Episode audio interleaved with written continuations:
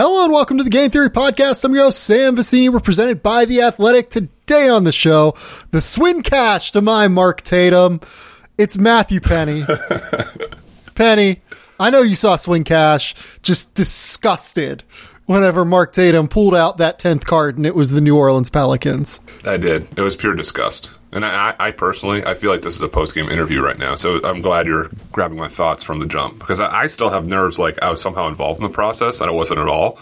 And also, like the selection show being virtual, I thought it lost some of that pomp and circumstance. But at least now we do have somewhat solid team draft positions and can stop using Tankathon every other day. We have some answers. So, so here's why I'm stressed because right as the lottery was happening, Laura and I, who are moving into a new house on Monday, got a call from our attorney basically like throwing a rundown of like all the numbers we owe and like wanted to speak on the phone. And then our internet provider at the new house, Telstra, decided to call Laura immediately. So Laura's trying to loop me in right at 8:30 Eastern time to try to talk to our internet provider. And oh yeah, on top of it, right now I am podcasting next to a white garbage bag filled with towels that we've washed to like go take over to our new house. So the the amount of stress in this household is very high and palpable. And i'm the same as you. Like i felt like i was in the middle of this thing. I felt like i was like rooting for the toronto raptors rooting for the detroit pistons. Like i was it was so stressful. I just wanted them all to win because i want them all to have cade Oh, I didn't want that. I was. Somebody asked me today who I wanted to get the first pick. I said the Celtics. I said they don't have one. I said yeah, not yet. it's like maybe maybe slide an extra ping pong ball or something there. That's what Celtics need a big big facilitating guard.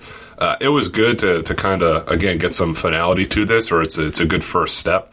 Uh, but yeah, it was just a weird process. Like I, I, I, didn't have a connection to really anything, but so many franchises' futures were on the line, and yeah, maybe you just need like a drum set to release some stress during all this right now, like The Big Short or something. Bang some drumsticks at your desk next to your uh, bag of towels and your ever changing background for the Game Theory podcast. Well, the next one's going to be the last one for a while. Like that is absolutely accurate. Whenever we start, whenever I move there, the plan is to start doing video for the podcast. So you better be ready, by the way, to do video. On this show. Oh wow! I, I, I better get my T-shirt collection right.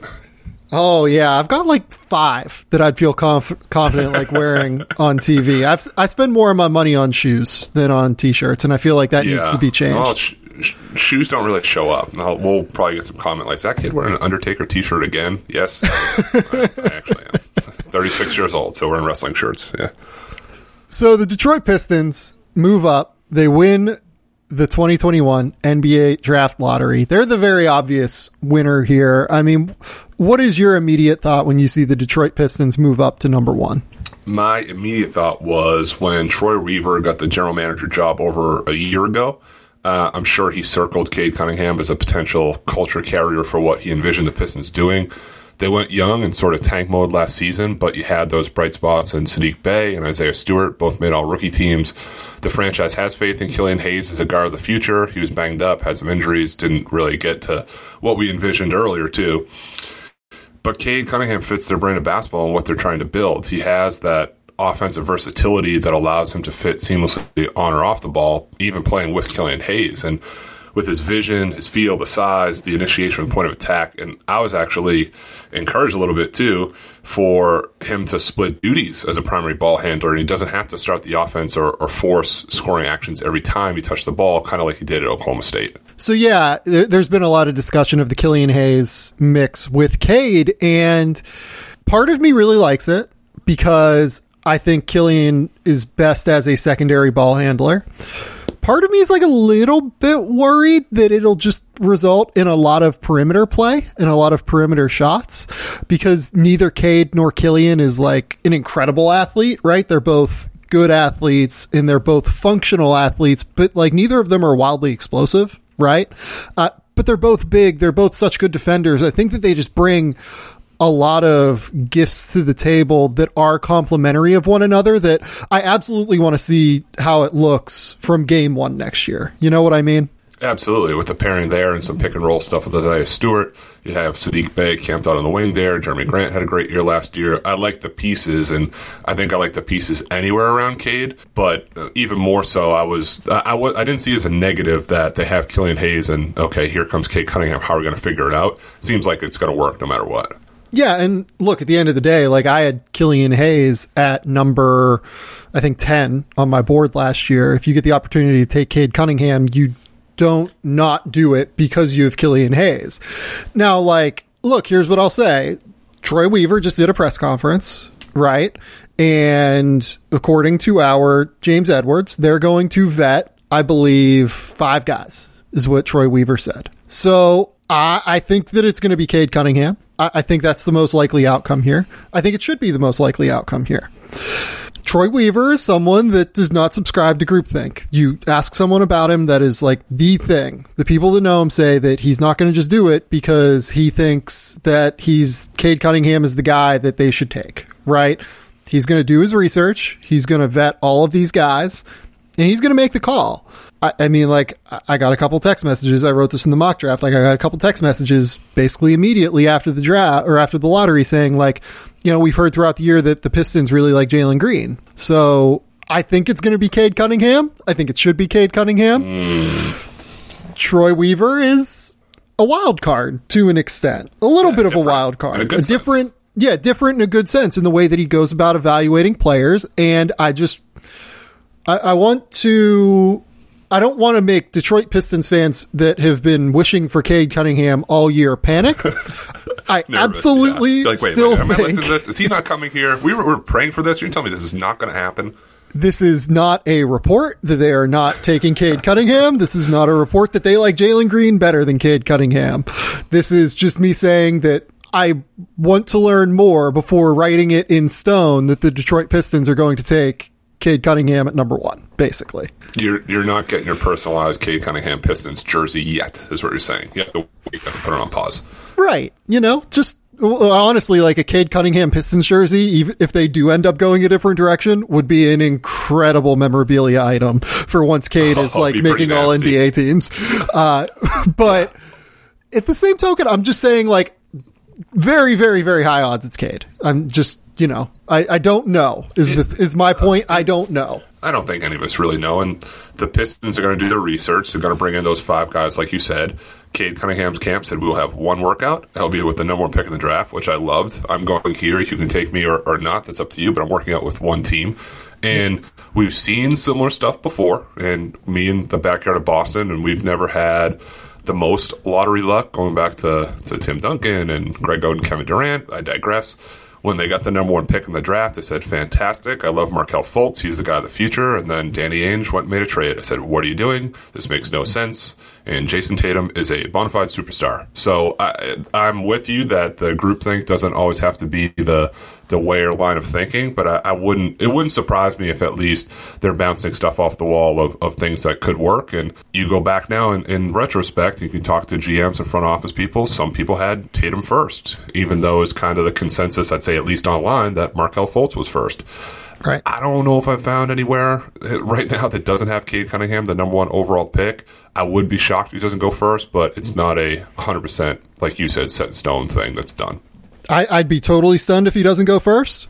I also have not talked to anyone who does not have Cade at number one, but you know, I'm just saying that this is not like the most done deal. Like this is not like 2019 when like David Griffin, I don't remember if he said he's taking Zion Williamson on the night of the lottery, but it was very well, it was clear that they were taking Zion Williamson.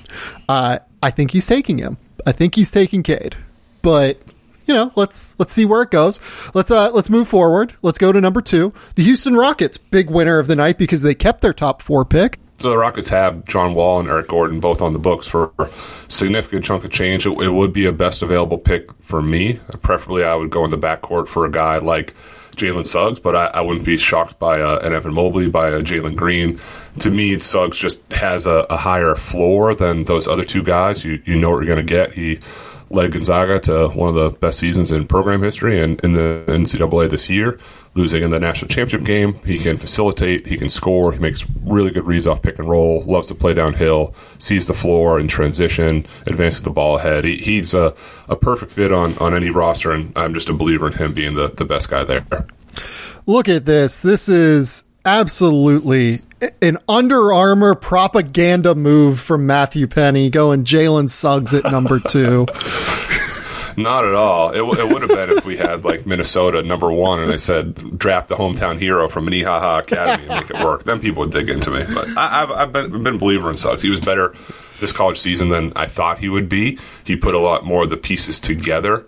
So that's just why I, I think that he could be a a guy that, that makes a, a, splash earlier than potentially Mobley. Maybe not Jalen Green because he had such a, a great G League Ignite season, but uh, Suggs is my guy too. No, I'm, I'm actually with you. I would take Jalen Suggs at number two as well.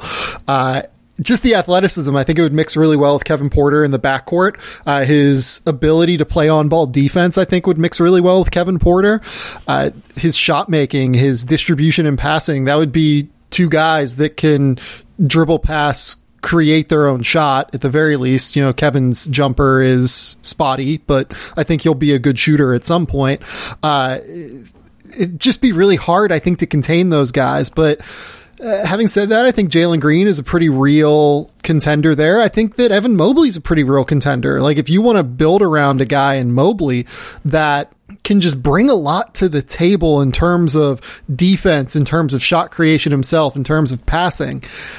I, would be interested there. I, having said that, like I, Evan Mobley is this. This is the kind of part where like you have to start considering like you know Evan Mobley is a quieter kid. He's not like a in your face personality. So is that the kind of organization that you're comfortable comfortable building? Are you comfortable um, with the people you have around him, allowing him to have success and fostering his success long term? Is it the best fit for Evan Mobley? Uh, you know, that, that's not just a consideration that people on the outside have to consider for, you know, when considering if Evan Mobley fits there. It's a consideration that the organizations themselves have to really, you know, take a look into and decide, you know, are we the organization that can get the most out of Evan Mobley, uh, just period point blank? Could be there because maybe his personality, it's not as loud and fits in a locker room that potentially could be louder. And he's actually come out of his shell a little bit more in the last year or two throughout the high school ranks. His brother Isaiah, who played with him at USC, was kind of more like the mouthpiece for the, the brothers collectively. Totally. But Evans tried to be a, a little bit more outgoing and I think with his play too on the court, when when it's actually clicking and going, and he's yelling a little bit on blocks and communicating, he's not there yet from like an alpha sense. But maybe putting some of those type of players around him can bring out even more of that. Yeah, and I think Evan Mobley is going to be an all star. I think he's going to be like an a potential all NBA player someday. So this isn't me criticizing Evan Mobley. I, I, just think that it's interesting when you're trying to create a roster essentially from scratch because there isn't anyone on this Houston team that really is a guaranteed piece there. Christian Wood is a really good player. He is two years left on his contract. Kevin Porter Jr. is a wild card in terms of the way hmm. that uh, he goes about his, uh, you know, uh, uh, I guess business. but he gets buckets. Business. Buckets is also is also his his business because we, we talked about ways back, like oh maybe he goes in the G League, averages forty, so he goes in the G League averages forty, rolls out, and then has like twenty game in the NBA. The guy can score. We're not gonna debate that. Right. So I guess that where I'm at is like eh, this is an important pick, not just from a on court perspective, but also from a culture perspective for Houston. They need the guy that is going to be the absolute centerpiece of their organization. This guy is going to get every single media request for the organization over the next three years, basically, because of how far away they are from competing. So I think that all of that is a factor, and I think Evan Mobley would be great at that. Like, I think he would be uh, someone who would deal who deals well with the media. I've talked to Evan Mobley before. He's fantastic. He's an unbelievable kid. I would obviously take. Uh, I, I, I would take Jalen Suggs here. That's not an indictment of Evan Mobley. It's more that I think that ball handlers are more important in today's NBA, and Suggs is attitude of just taking games by the balls, like that, that absolutely appeals to me. And I, I, don't think we should undersell the potential for Jalen Green either. They may envision totally Jalen Green on one wing, Kevin Porter on another. That could be a, a, real thing too with with his athleticism and the way he's produced against NBA pros and fringe NBA pros in the G League, and kind of closed some of the, the, book on him. His his shooting has gotten a lot better. His, his he was a lot more effective in the half court than I had seen previously at USA Basketball and when he was on the grassroots circuit. So he's improving too, and you could see a, a team drafting second or, or even you said potentially first that trades down really intrigued by the trajectory that he's on and may continue to get on as he gets a little bit bigger and stronger too. Totally agree, and I, I want to bring up Jalen Green in regard to Cleveland because I think that that is one of my favorite fits. The more that I think about it, I think that if you pair him with Darius Garland, that's going to be absolutely awesome. Those two together just dribble, shoot, create offensive weapons in the backcourt. I think it's going to be really hard to slow those two down if Jalen Green gets to number three uh, with the Cleveland Cavaliers. Are you breaking up Sexland? Is Collin Sexton out then? If you're you're saying that, because when, when I kind of looked at Cleveland third, my gut reaction was you go Evan Mobley with Jarrett Allen as restricted free agent and Mobley kind of a more off the ball impact guy that fits with Sexton sure. Garland. They can dribble, shoot, pass, and kind of do the thing. And you have an improved defense for a second straight draft after adding Isaac Okoro last year, who made uh, all rookie second team. And there's uh, just a couple of different ways you can slice it. It could be more telling that if you go based on what our order is, if, if Suggs went second and Jalen Jalen Green goes third, I'm sorry, maybe they believe in the core, but he's more of an upgrade of what they already have. And and the free agency thing with Jarrett Allen, that could be a, a big swing too.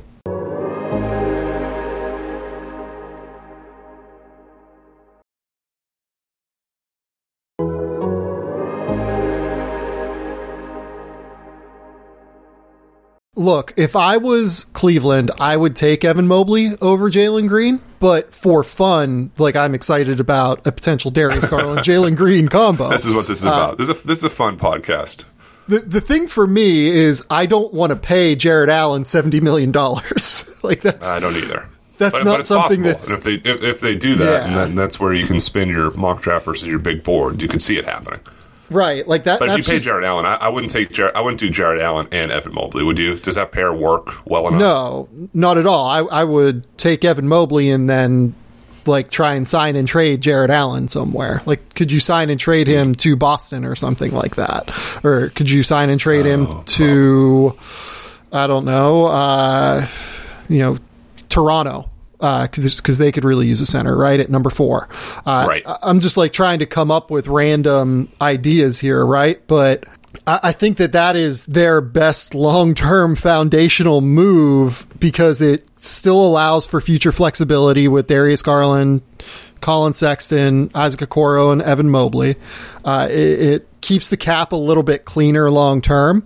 Having said that, if you do this with Jalen Green, you probably have to move Collin Sexton. The other problem is you probably need to move Sexton anyway before paying him. Like I don't think I want to pay both Collin Sexton and Darius Garland big money extensions. Right. So th- this is why I don't really love what Cleveland has done over the last few years. They've really backed themselves into a weird position. It's not a hole. It's just a it's hard to navigate in a lot of ways. And I think that the best front offices tend to operate from a position of strength and from flexibility. Whereas Cleveland now, I don't think they're operating from a position of weakness because they still have Collin Sexton for another year before he hits restricted free agency, and they still have Darius Garland for two more years, and uh, you know Jarrett Allen is a restricted free agent, so they hold the cards there, but they now have to make their choices this summer as opposed to being able to roll it over into next summer. And that gets complicated, I think, in terms of uh, it could back you into a corner to make a decision that may not be the best long term. Yeah, it expedited the process certainly, and at least with Isaac Okoro too, that his defense, and there were moments where he had all NBA level defense during the year, and like most rookies, he took his lumps, and you want a little bit more offensively out of him. But at least that was, uh, to me, a solid pick where it was in the draft, and you can yell and say Halliburton was the guy or, or whatever. But it wasn't Obi Toppin where he he wasn't as impactful on the court that Isaac Okoro was. So if you have him, can get Mobley, you shore up your D, you don't have to pay Jarrett Allen. That probably helps your cap a little bit there too.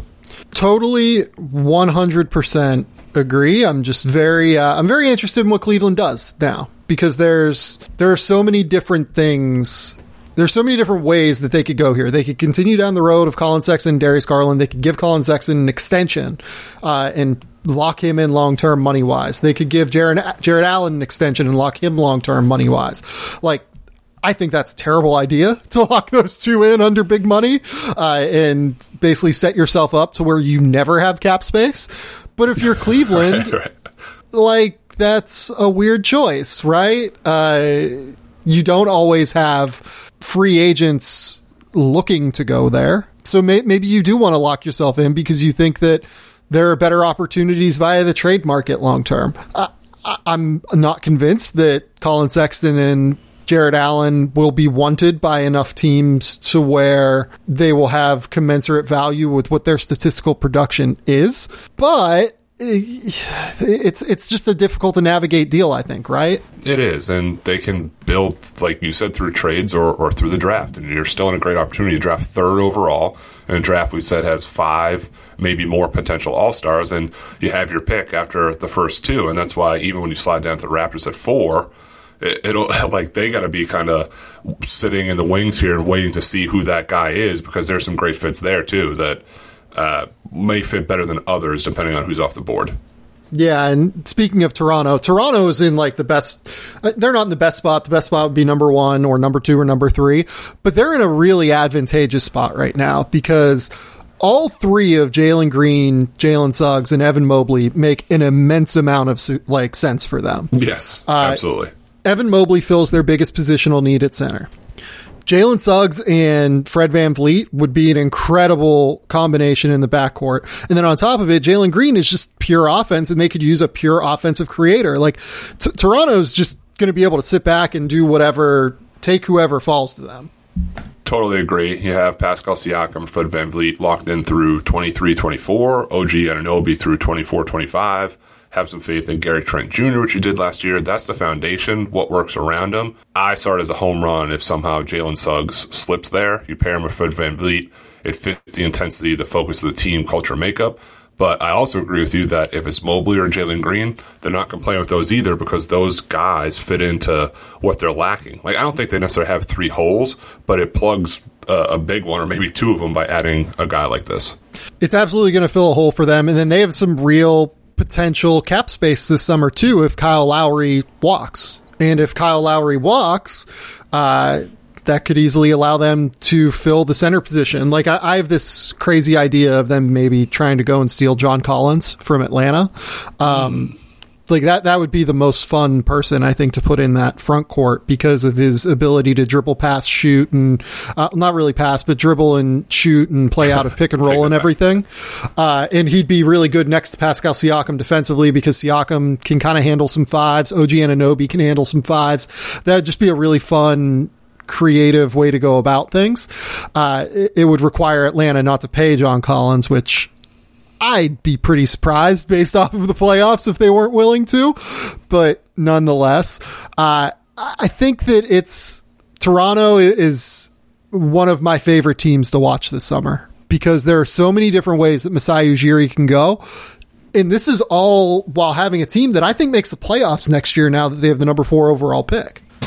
Don't disagree. And I just kind of see that backcourt of Suggs and VanVleet if it's so. One drives baseline, hit opposite corner action, then in a pick and roll, they hit Pascal Siakam in the dunker spot. There's just a lot of different options there that could be uh, advantageous to, to, the way they want to play and just keep on coming downhill at you with two attacking guards like that. Or if it's Jalen Green coming off a, a, a, skip pass and cutting down the lane and dunking on top of anybody, that doesn't hurt either. No, it absolutely does not. Uh, any other big takeaways here in the lottery, uh, or just from what happened tonight. Uh, we've got Minnesota having lost its pick. We've got Chicago officially having lost its pick. Uh, the Golden State Warriors have two lottery picks. The Orlando Magic have two lottery picks. The Warriors, a, a little bit. I think in, in my basketball gods hopes, I would dreamed of seeing Cade Cunningham somehow play with Steph Curry and, Klay Thompson. I think his assist numbers would be crazy, and, and anyone that says that not that he can't pass, but was kind knocking the turnovers, and he had a, kind of a lower assist rate just based on the pieces around him at Oklahoma State. I think those discussions would be done once and for all. But does Golden State package those picks for kind of a, a guy right now? Because if you're at seven, I don't know as much as I like a guy like Davion Mitchell. I don't know if that necessarily adds a, a ton of win shares to what you're doing. They probably need a, a piece as Steph Curry, Klay Thompson, Draymond Green are all getting older to win more right now. Can I mention the guy that I think would be most fun for them? You're going to say Scottie Barnes, aren't you?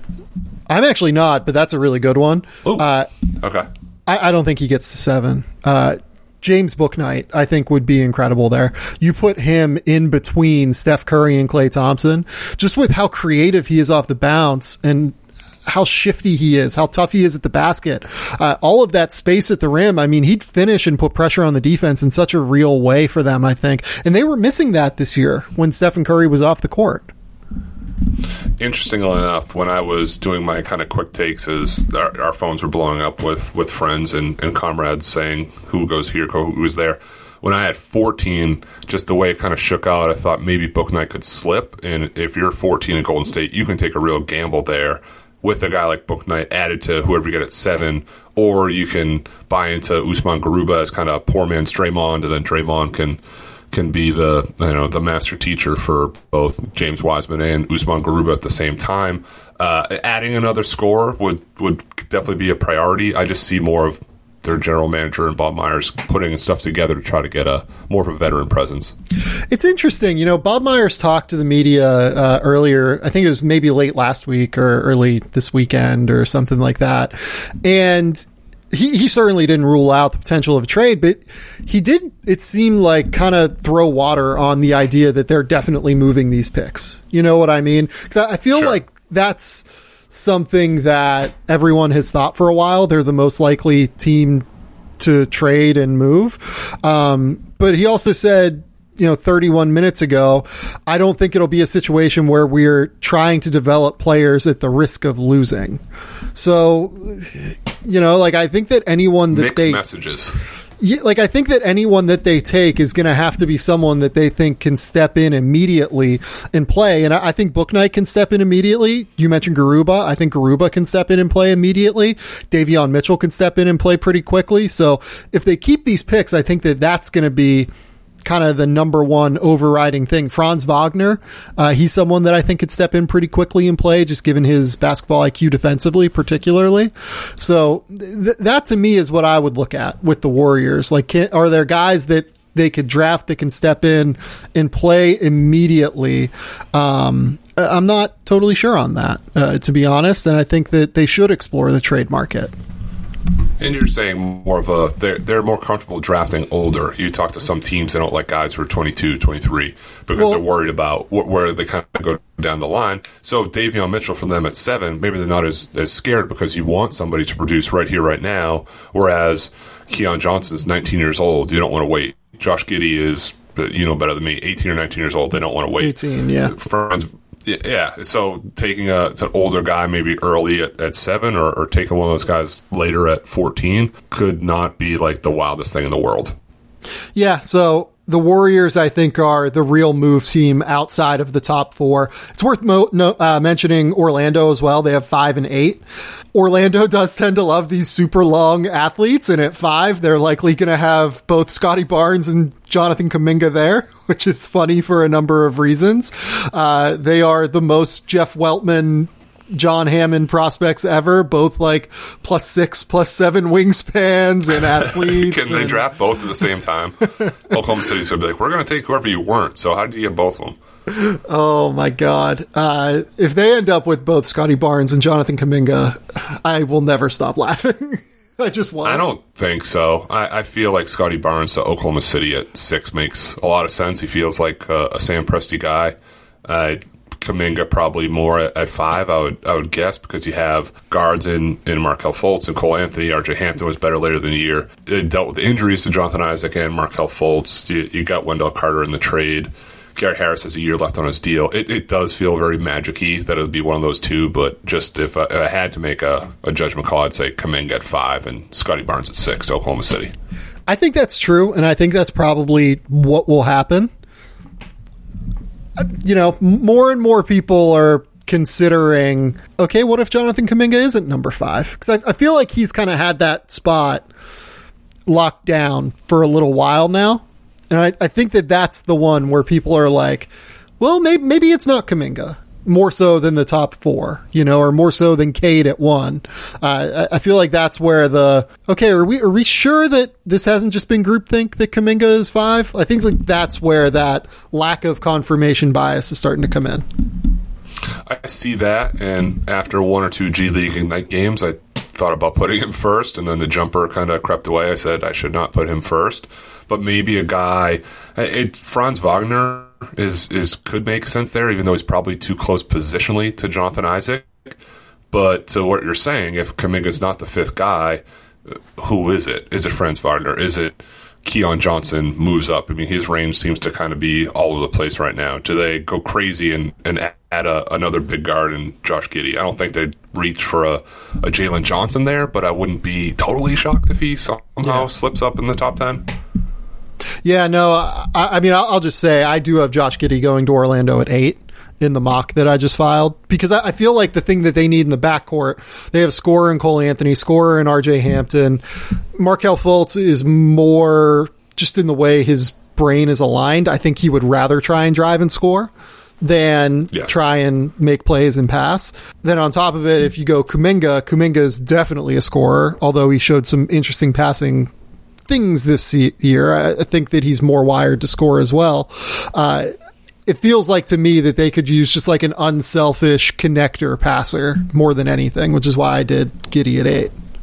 That's for sure. It'd just be a, a little bit of a crowded backcourt with the guys they have, but if their scouts have gone over there and see it, and there's been some workout videos circulated him too. The jumper looks a little bit better and moving a little bit quicker and a little bit more twitchier. than, then maybe that's a guy that can fit with the players they had and just more of an upgrade and not plugging a hole per se. Can we uh, can we just do five quick minutes on the combine? Too. Uh, Absolutely. Which which one we want to start? Uh, we want to start with the the G League Ignite Combine or the the measurements of doom that we got today from the NBA Combine. Let Let's start with the elite uh, the elite Combine real quick, just because I don't think it's going to take too long. Uh, the evaluators that were there that I talked to in Chicago because obviously I'm over here in Melbourne. I'm just texting and calling people. The, the, impression that I got from them was that the talent group there this year did not impress quite as much as the 2019 group did. Yes, that, that, that's fair. And while I, I saw and heard similar things, I also didn't feel like there was guys that were necessarily left off the board. Like I couldn't believe they didn't take these ten guys and, and, took these 10 ones. You could argue for a player or two, but overall, I thought it was kind of like the names. Like those are the guys that should have been there for ninety percent of them. Yeah, totally. I mean, I I think there were only five or six guys that I was like, oh wow, why did that guy get an invite? I, I just think it's more that this draft doesn't have a crazy wild amount of depth. Uh, when I look at it, I, I it's I, am trying to figure out like how many guys are going to have two A grades, and I'm just not sure. Right? right?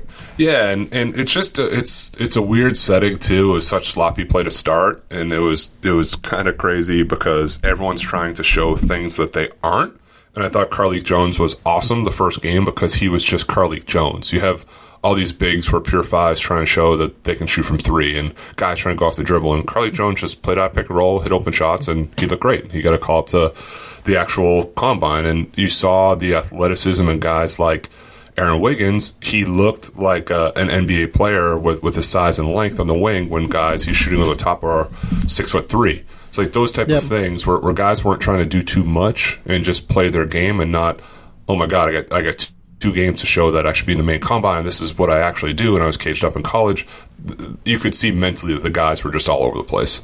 Yeah, I mean that's what Duane Washington did, and Duane Washington ended up earning his way into the combine. That's what Mac McClung did, and I, I didn't really like what I saw from Mac McClung in the five on five. If we're going to be honest, um, it really you just set yourself up for okay, if I'm making shots, I'm going to look really good. If I'm not making shots, I'm going to look terrible, like kind of deal. And if I'm somewhere in the middle, and if I'm somewhere in the middle, like Mac McClung was, where it's not like he shot terribly. Like I think he was five for 11 and I forget what he was in the second game, but like it, it, you just don't make an impact elsewhere. I, I thought that someone even like Eugene Omoruyi, who defended his ass off and played really hard and didn't seem in the first game like he needed to have the ball in his hands. I thought that that guy was super impressive in the G League Elite camp. And then in the second game, he took like 15 shots.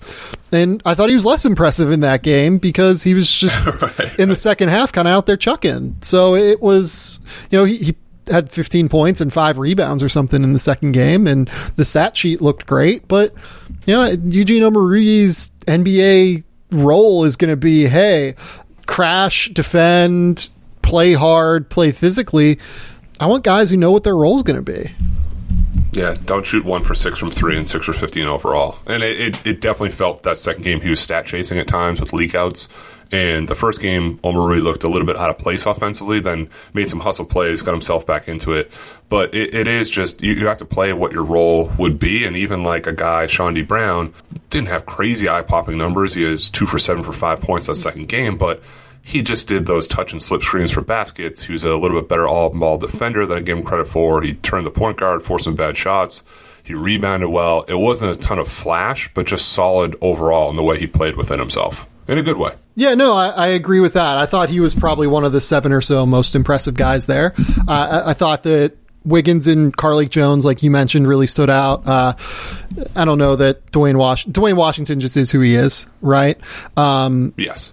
AJ Lawson, I thought popped athletically. I thought Delano Banton really popped, to be honest. Delano, Yes, especially that second game. That first game, he was 0 for 5, and maybe part of it was he had the wrong jersey on. They like duct taped the name on his back. I don't know if they right. spelled it wrong or what it was. It was like this is this is not a great start. And he played off the ball a lot. And he's at his best when he has the ball in his hands, kind of orchestrating the offense.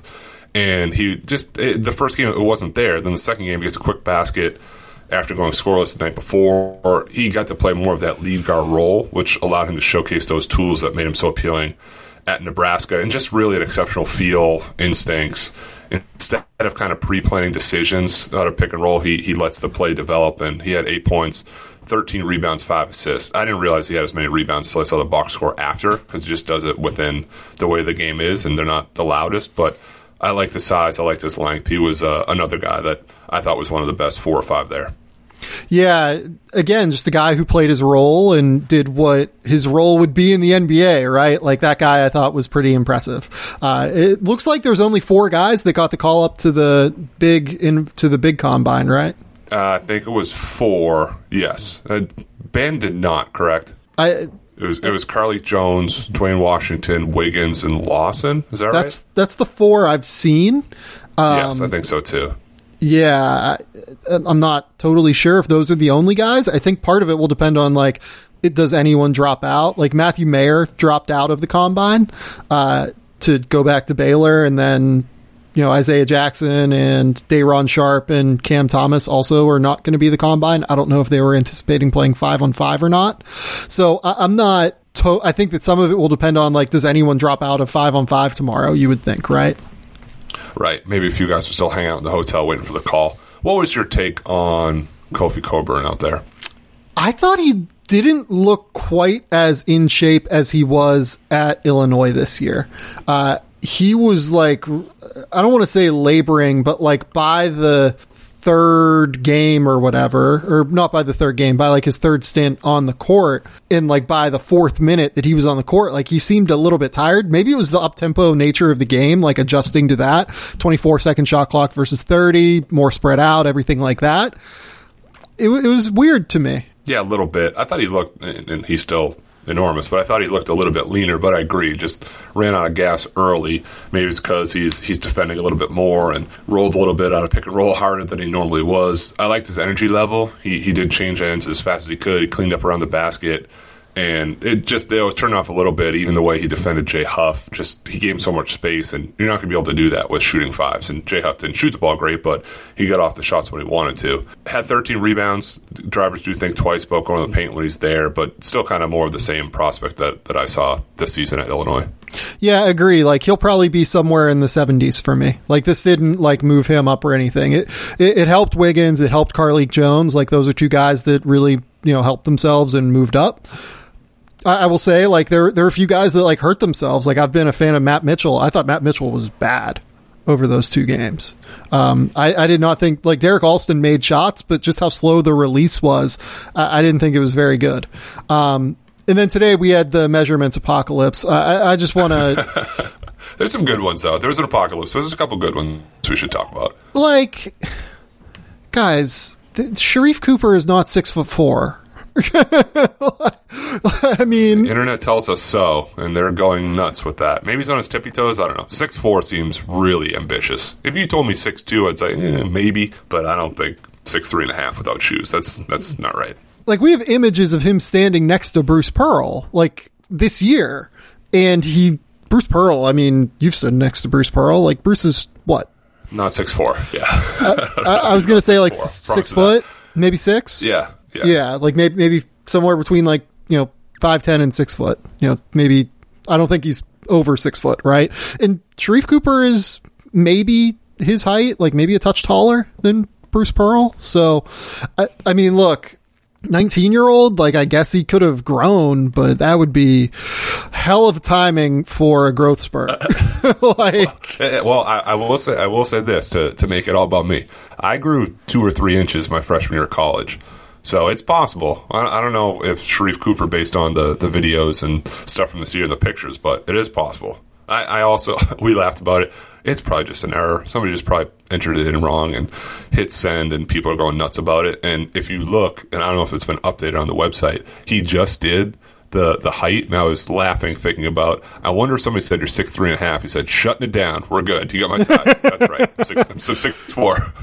so like, there's an image I saw online of him standing next to Chris Paul, and he's Chris Paul's height. Like, I mean, that was, that was last summer. He had the growth spurs in the Auburn weight room. It's just yeah. just natural, natural growing. Nineteen if the Auburn weight room is getting guys up to six foot four from six foot tall, we got to have another That's conversation another about the Auburn spin. weight room. Yeah, right, right, right, What's the HGH going on there? Alleged HGH, but they, like he was, he was one that that stood out, but a, a couple others. Your favorite, Deuce McBride, was six two and a half in shoes with a six eight, almost six nine wingspan. I thought that one popped. Uh, Joe Wieskamp was six seven with a six eleven wingspan. Yep. Moses Moody was six six with seven one wingspan. So there were some positives there too.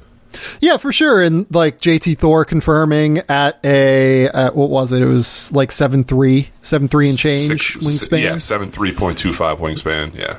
Uh, you know, I'm trying to think. Kai Jones coming in at like nine two five standing reach was really big. Like standing reach is the number that is important for centers, right? Um, I, I will say Luka right. Garza coming in under nine foot standing reach was not good for him.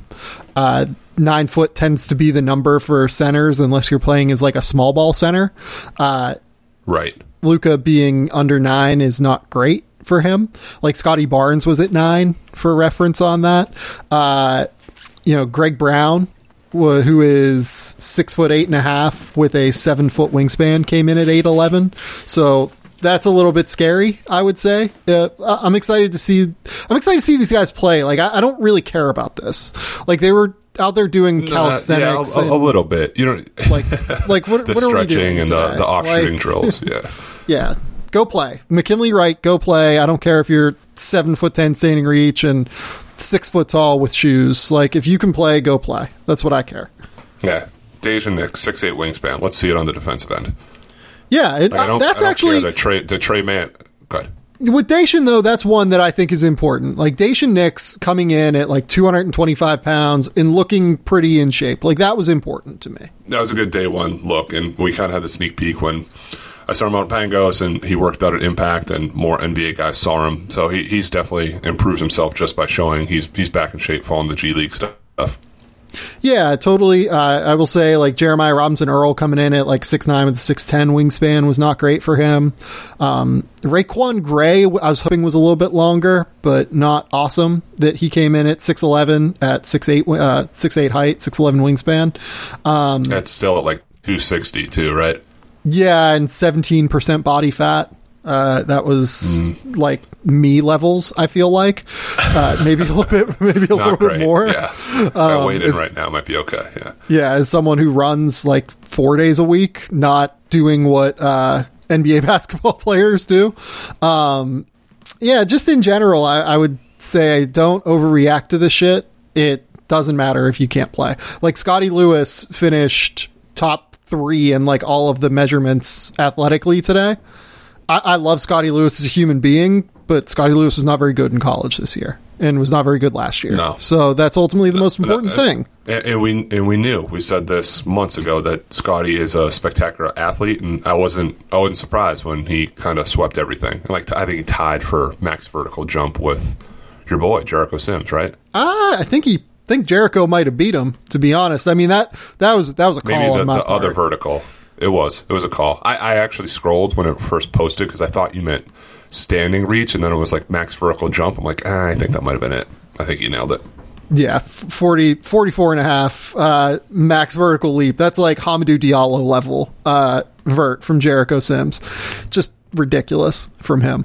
Uh, I think that's all we've got today. Like, I, I, we don't want to belabor this. The lottery happened. We'll do more of a combine deep dive the next time we podcast, which will, uh, given that I'm moving in next Monday, like I said, like who who knows when that'll be, Matthew? Uh, when do you Yeah. want it to be? Just don't don't don't don't bury your podcast stuff in the the bag of towels. Just don't lose that. I'll try not to. Uh, any movies? Have you watched any movies? Come on, give it to me before we go. No, I, I I- finished watching. I'm like an episode away from finishing the flight attendant. That's really about it. I, I got nothing uh, nothing saucy based on the since the last podcast. I know you've probably watched about five or six, but I'm I'm slow to kind of get caught up to speed on things. No, I've only watched one or two movies. I watched Kajillionaire, uh, which came out last year with Evan Rachel Wood and Richard Jenkins and Debra Winger. Uh, th- that was really good. It was very fun, and it's like a it's like a heist movie, sort of, not really. So that was enjoyable to me. Um, uh, what else have I watched? I also watched. I almost texted you last night because I knew that you'd be laughing if I did this. Uh, night of Don't or day Rush of, Hour Three. No, I didn't watch Rush Hour three. Um, I watched uh, the Night of the Hunter, which is like an old Of course you did. Yes, 1955 I would have I would have laughed at that. Yes. Robert Mitchum movie. Uh, like. one of the like best movies ever made, quote unquote, whatever that means, right? Uh, and I hadn't seen it before, so I watched it and I was like, okay, this is fine. Did it live up to its billing? Is the biggest question. I'll be honest, I fell asleep because it was like eleven thirty, and So I've been working not. for twelve hours. So, like, what can we So do? not here? the best movie ever made. It's it's no Fast Nine.